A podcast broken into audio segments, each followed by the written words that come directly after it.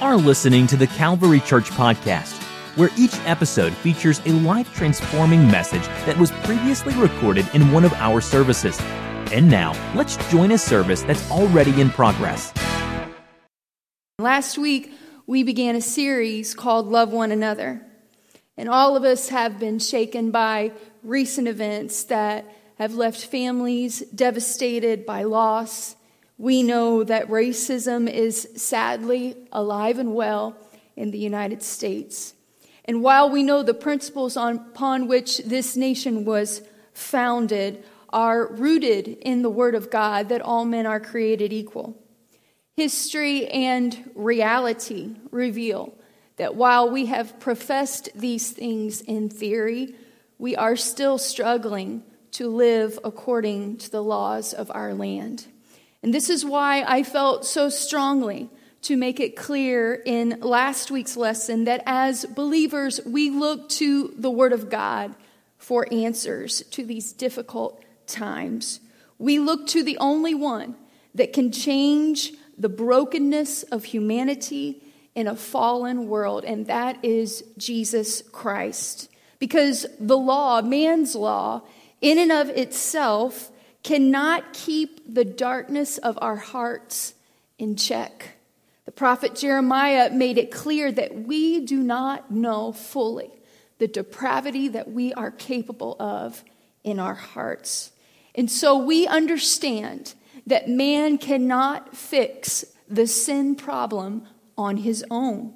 Hatred and violence are works of the flesh, and rioting and looting are wrong according to the Word of God because the works of the flesh will never produce love and peace, for they are the fruits of God's Spirit.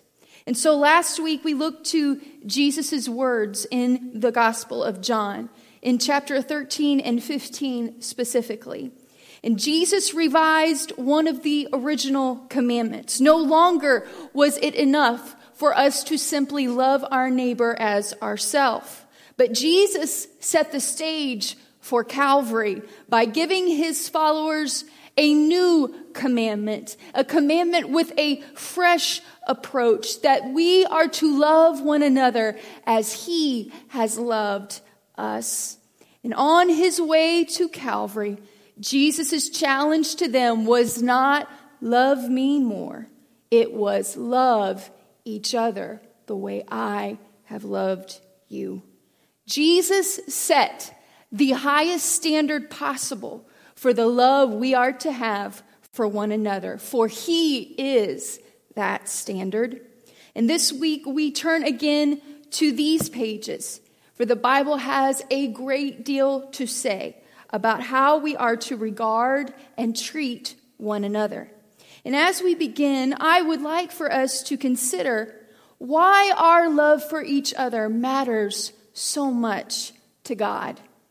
As you know, I grew up in an estrogen charged environment, and females are vicious to each other, generally speaking. Sisters, however, are on another level. And I cannot recall anything that enraged my parents more than our poor treatment of each other. My dad, as an only child, could not understand it. It was just him and his dog and older parents there in Northside where he grew up. And so it frustrated him to no end that we could not get along without parental and even divine intervention. It was really bad at times, people. There were cat fights on the regular. Of course, I didn't start them, but as the firstborn of the family, I was committed to finishing whatever was started and committed against me. But then there was my dear mother, the brunette. She was one of three girls herself. And so she didn't play around with our foolishness because she was very familiar with it. My mom had no tolerance for bullying or cruelty among us. Mama Bear would rise up in these times in our house. And let me tell you, when she did, you didn't know what happened. And wherever my sisters are right now, they feel an amen in their spirit. And I do want to insert right here that I am thankful for godly parents who set a high standard of conduct and behavior within the walls of our home. But now that I am living in a similar environment, I've received revelation, Mom, if you're watching. I, I get it now. I understand why our meanness to each other upset you so much and provoked such discipline from you because you wanted us to know that we were all your children. We were your kids. And more times than I care to admit in this season of unending togetherness in the Ellis household, I have heard myself say the very same exclamations that my parents said to me growing up. That's my daughter you're talking to. We're family. We don't treat each other that way. We don't speak to one another like that in this house. And if I feel that way as a mom, and I know many of you understand what I'm saying, whether you be a teacher in a classroom watching a child be mistreated or bullied, or you are, in fact, a parent or a grandparent within your family unit. You've seen bullying and cruelty and people mistreating one another. All of us have felt that sense of, this isn't right. We shouldn't treat each other that way. If we as human beings have that instinct. We have that intuition on our own. My friends, consider with me how much more does God Almighty, the Father of us all, as this book says, how much more does He react and feel that same pain and concern when we treat each other less than what His book tells us to? You see, we are all God's kids. And the Bible is crystal clear on this point in both the Old Testament and the New Testament. All of humanity can trace its origins back to Adam, the first human being created by God Himself. Genesis chapter 1, verses 26 through 27 say, Then God said, Let us make man in our image according to our likeness. Let them have dominion over the fish of the sea, over the birds of the air, and over the cattle, over all the earth, and over every creeping thing that creeps on the earth. So God created man in his own image. In the image of God, he created him male and female. He created them. Acts chapter 17, verses 26 through 28 say, And he has made from one blood every nation of men to dwell on all the face of the earth, and has determined their pre appointed times and the boundaries of their dwellings, so that they should seek the Lord in the hope that they might grope for him and find him, though he is not far from each of us. For in him, we live and move and have our being, as also some of your own poets have said, for we are also his offspring. We are all the children of God, all of us made in his likeness. We are made in the image of God. The theological term is imago Dei. No person is an exception to this. An image is simply a reflection. We reflect God's image as human beings. And scripture teaches us that in God there is no partiality. First Peter chapter 1 verse 17 says, "And if you call on the Father, who without partiality judges according to each one's work, in Galatians chapter 2 verse 6 it says, God shows personal favoritism to no man. Paul explains further in Galatians chapter 3, verses 27 through 29 For as many of you as were baptized into Christ have put on Christ. There is neither Jew nor Greek. There is neither slave nor free. There is neither male nor female, for you are all one in Christ Jesus. And if you are Christ's, then you are Abraham's seed and heirs according to the promise. Because we see this so consistently communicated to us in Scripture, we realize that any form of racism, elitism, sexism, discrimination of any kind is a sin. Dr. Tony Evans puts it so powerfully by treating any fellow image bearer inferior because they are of a different race is sin. If we are going to achieve unity, we must speak honestly. We must call discrimination or oppression exactly what it is sin. And since God does not define you and I as anything other than his own, we ought to follow his supreme example. For we are not defined in the eyes of God by our social status. We are not defined in the eyes of God by our race, and we are not defined in the eyes of God by our gender. And if that is God's standard, Calvary, then it very well should be you and I's. We should avoid this type of sin in our speech, in our conduct, even in our entertainment. We should be intentional to be as inclusive in our lives as Jesus was in his. As believers, we understand that according to Jesus, the way the world would know that we are his followers is the love we demonstrate to each other. This love is a badge, like we talked about last week, that others identify us as believers with. It's the badge we identify other believers with. It is the way we identify ourselves as Christians to everyone that we come in contact with, whether it be strangers or our neighbors, our coworkers, even within our families, should be able to identify us as Christians by the love that we show. And so, how can we do this? How is that kind of love possible? What does it, in fact, look like in the normal flow of our daily lives? We can say it, we can pray to be able to do it, we can aspire to it, we can understand it in Scripture, but how do we, in fact, love each other? Again, we turn to the word of the Lord.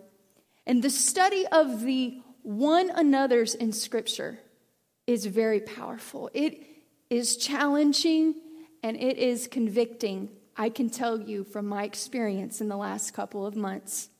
The Bible gives an extensive list of how we are to treat each other. The Bible is also specific to let us know how we are not to treat each other. These lists in the Bible are exhaustive and frankly, they are exhausting. And I say that to say that we have a lot of work to do from now until the trumpet sounds. Quickly, I want to read some of these one another, specifically in the New Testament, just to illustrate to you how much and how specific these commands are. Be at peace with one another. Be devoted to one another in brotherly love. Honor one another above yourselves. Live in harmony with one another. Stop passing judgment on one another. Accept one another then, as Christ accepted you. Have equal concern for each other. Serve one another in love. Carry each other's burdens. Be patient, bearing with one another in love.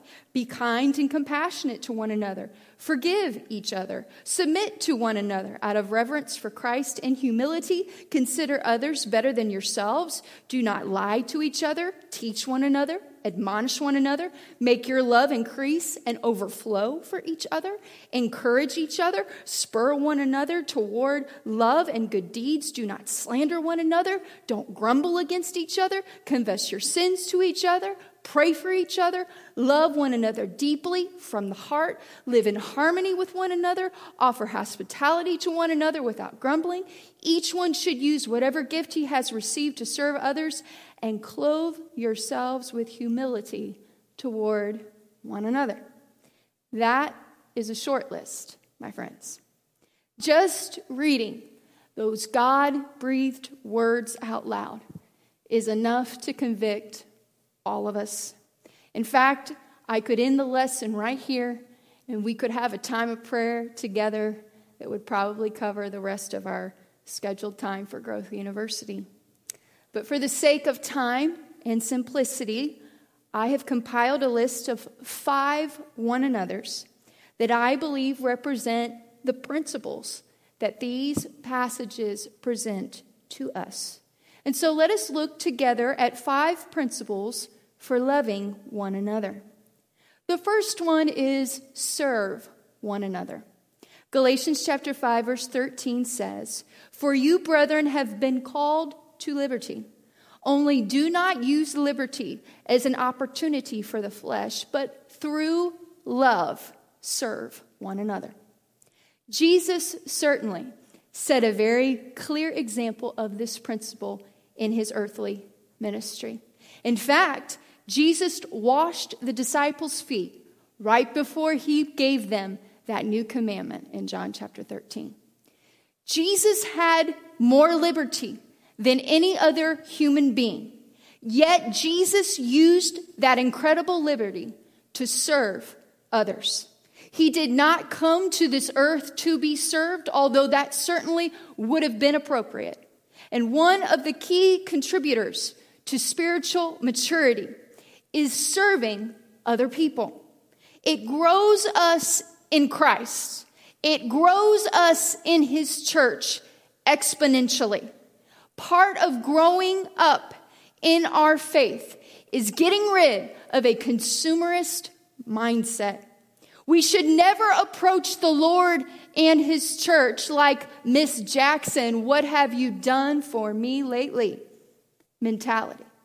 Jesus did not bring us out of darkness into his marvelous light for you and I to sit down comfortably in these pews and be fed twice a week at the hands of someone else and just exist spiritually.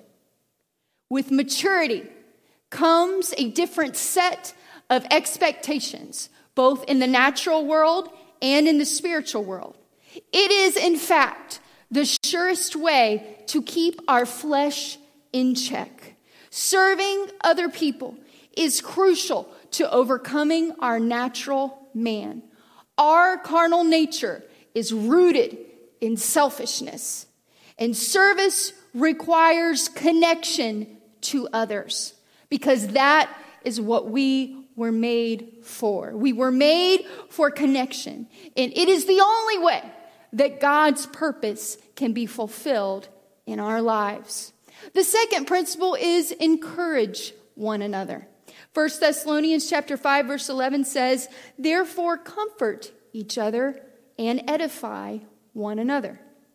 Now, as I studied this verse, I was amazed by the meaning of the word for comfort here.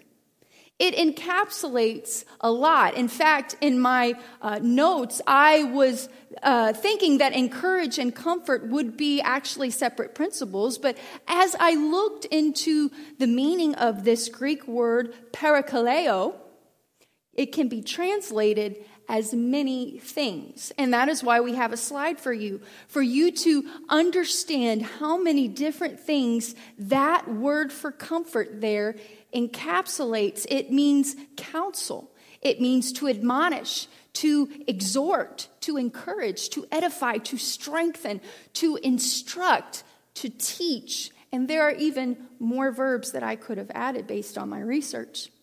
One word, that word comfort, assigns to us a myriad of ways to love one another. We are challenged in this book for ways to build each other up. It is our responsibility to find a way to help and encourage each other, specifically through our words, whether it be through words of affirmation or words of instruction.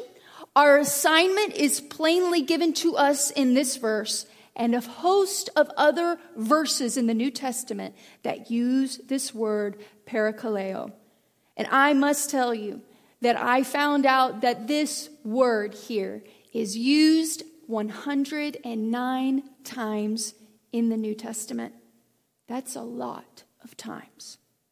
This idea of lifting one another up and comforting each other with our words is, in fact, no small matter to the Lord. That's why it's repeated so many times, over a hundred times in the New Testament, using different forms of the word, different verbs to describe what it looks like so that we can correctly understand it and do it ourselves. The third principle is forgive one another. Ephesians chapter 4 verse 32 says, "And be kind to one another, tenderhearted, forgiving one another, even as God in Christ forgave you." There's that high standard again, folks.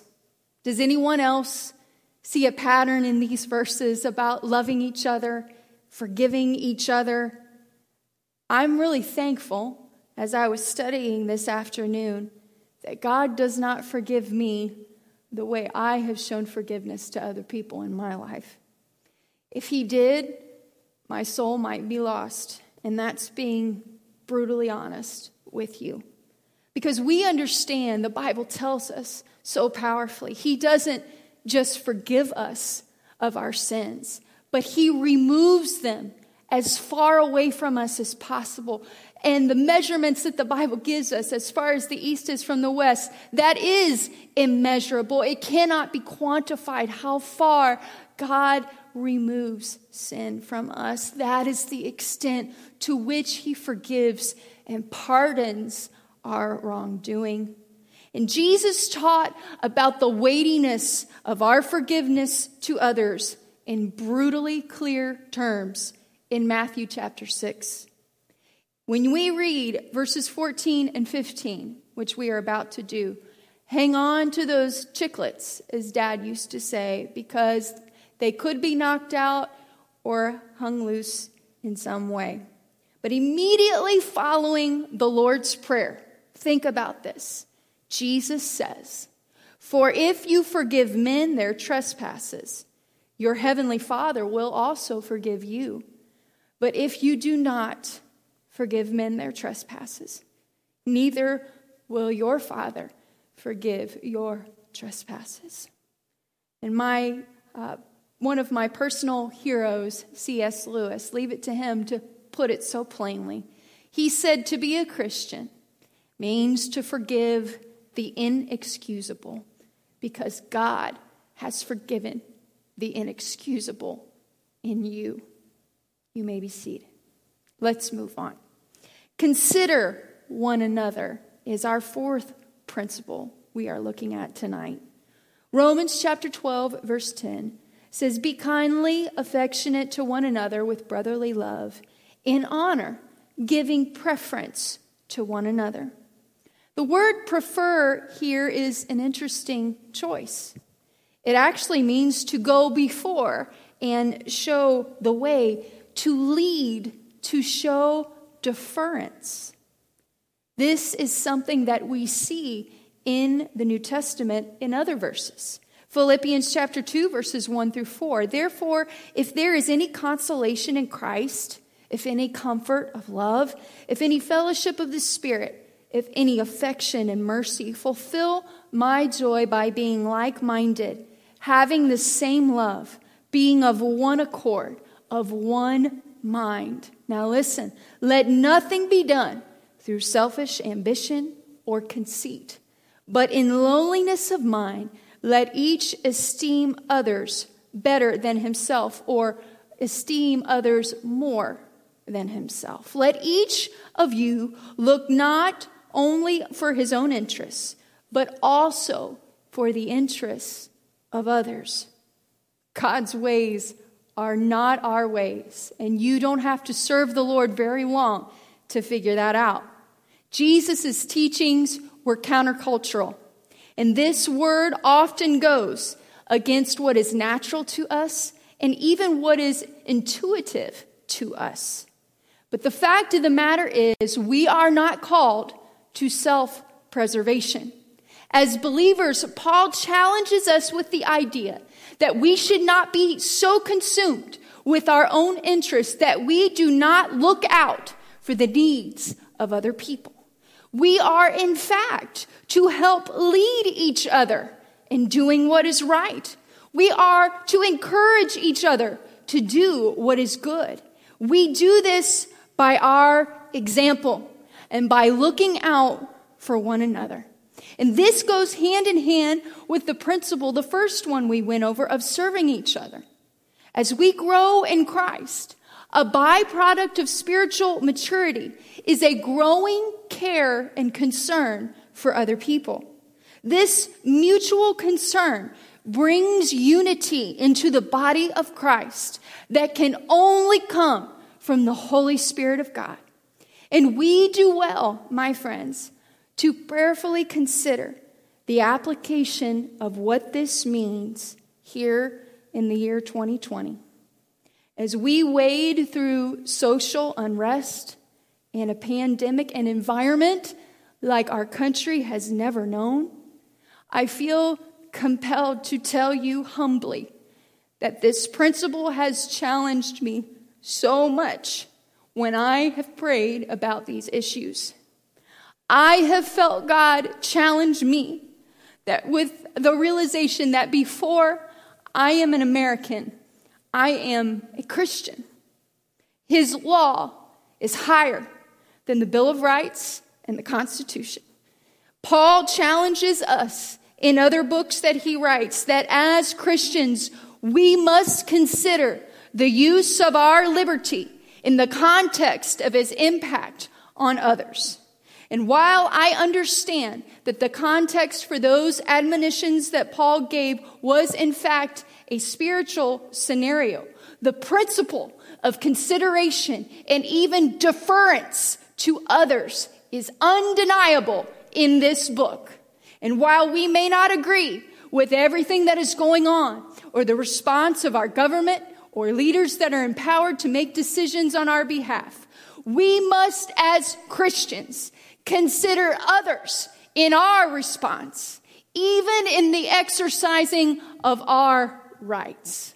For you and I answer to a higher law according to Jesus to love as he loves, to forgive as he forgives, to serve one another in love, to consider one another, and finally, to receive one another. Receive one another is our fifth principle. Romans chapter 15, verse 7 says, Therefore, receive one another, just as Christ also received us to the glory of God. Again, a very interesting choice of words. For to receive means to take in, to hold, to welcome. The verse goes on to explain that this is much more than a how do you do? Nice to have you with us. But reception is much more than just hospitality. At the core of reception is acceptance. To receive someone is more than being polite or tolerant. Here we find the bar set once again by Christ Himself. Receive each other as I have received you. Consider with me how that applies to you and I in light of our testimonies, in light of all that God has brought us from and brought us through. Consider it with me in light of our walk with God. We see this so powerfully illustrated in the life of the author of this passage, the Apostle Paul. In Acts 9, we read that Ananias called Paul, who had been Saul, the first time he met him. His greeting to him was, Brother Saul. This is so powerful for us to think upon. For at this point, Paul had not yet received the Spirit, yet Ananias called him brother. We then see Barnabas bring him into fellowship with the other apostles later in the same chapter. And this, my friends, is why Paul speaks so clearly on this aspect of loving as Christ does, because Paul was a recipient of that kind of acceptance. He was received by Ananias. He was received by Barnabas, who in turn got the other apostles to receive and accept him. And as we are coming to a close tonight, I feel compelled so strongly by this passage in the context of our current state as a nation. Here we understand that there is a difference, a biblical one, between tolerance and acceptance. Jesus has not simply tolerated you and I and all of our mess, but he received us. He brought us into fellowship with him. He took away our sin. He adopted us into his family through baptism and he has put his name upon our lives. Paul said, we are to do this. We are to receive each other as Christ has received us to the glory of God. And that is very significant. For of all the one another's that we find in scripture, this is the only one that challenges us to do it to the glory of God. And I can't help but speculate that maybe that's because God knew this would be one that we would struggle with, especially. And so do it to the glory of God. Because maybe sometimes that's the motivation that we need. It echoes the idea of John chapter 13 that this glory that we will give to God is the way that the world will know that our love for each other, the expression of it, the acceptance of one another turns the world's eyes away from us and to the God that saved us. Love as he loved us. Forgive as he has forgiven us. Receive, accept as he has received us. And what the church needs is more than increased tolerance for each other. We need much more than an awareness of the things that are not right. We must follow the example of Christ in receiving each other. And so now we have come to our app time. And I realize that in some ways this is a very similar question to the one we considered last night, or last week rather. And so I want to consider together specifically these five principles that we have gone over of serve, encourage, forgive, consider, and receive one another. Which of these five is the greater struggle or the greatest struggle for you right now? And why? I'm just going to give you a couple minutes to ponder that and maybe talk among yourselves.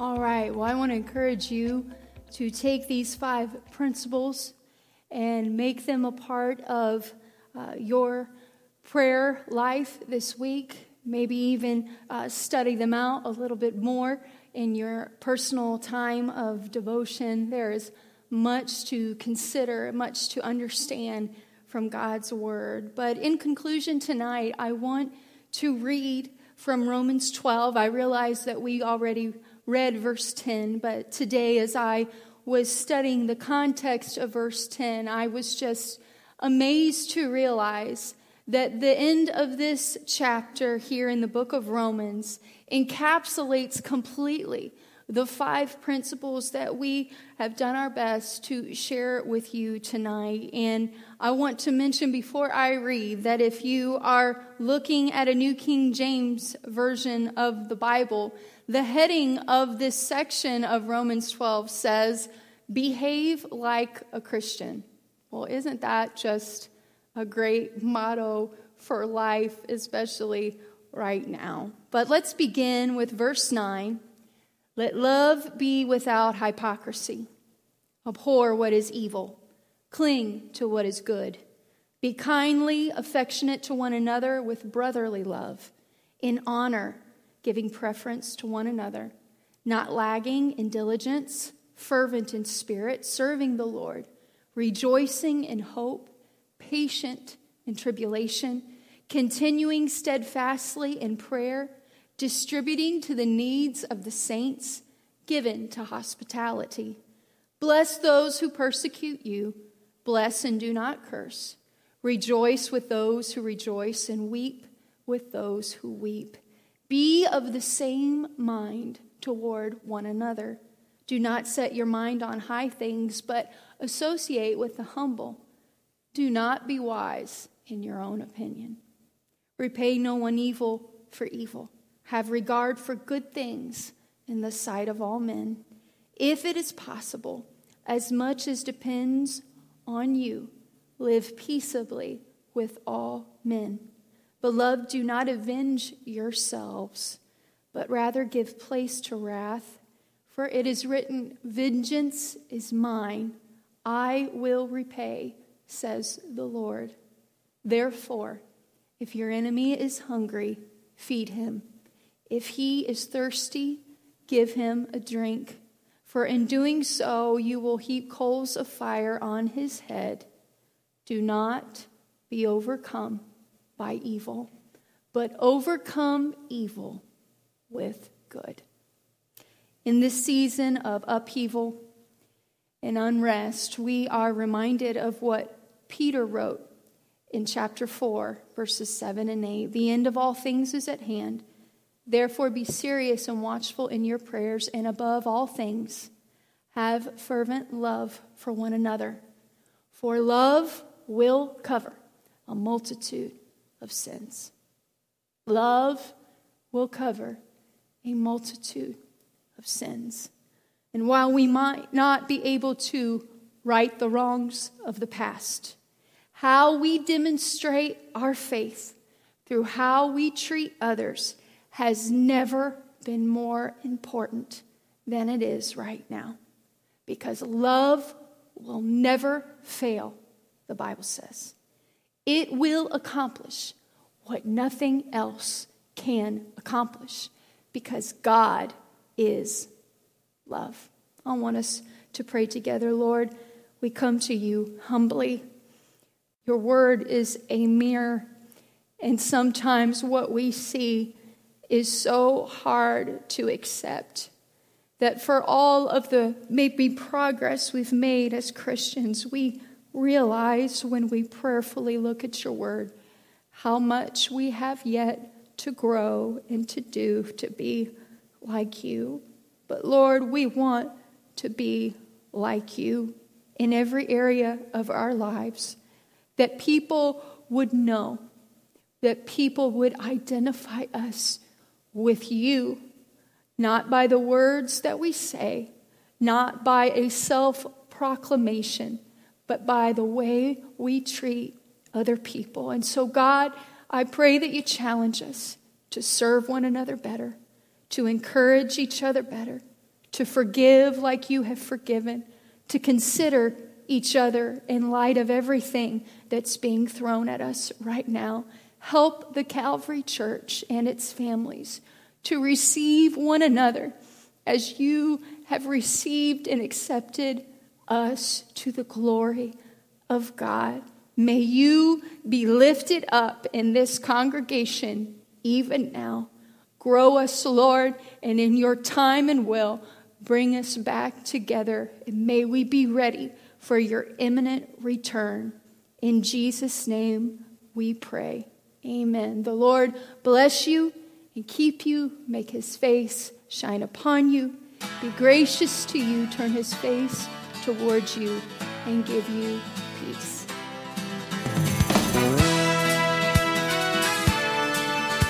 This podcast was brought to you by the Calvary Church in Cincinnati, Ohio. For more information about the Calvary Church, please visit our website at www.thecalvarychurch.com. Consider joining us for a service where you will find friendly people, high energy music, and life transforming preaching and teaching from a biblical worldview. You can find our podcast on iTunes, Google Play, or on our website at www.thecalvarychurch.com. Until next time, thanks for listening.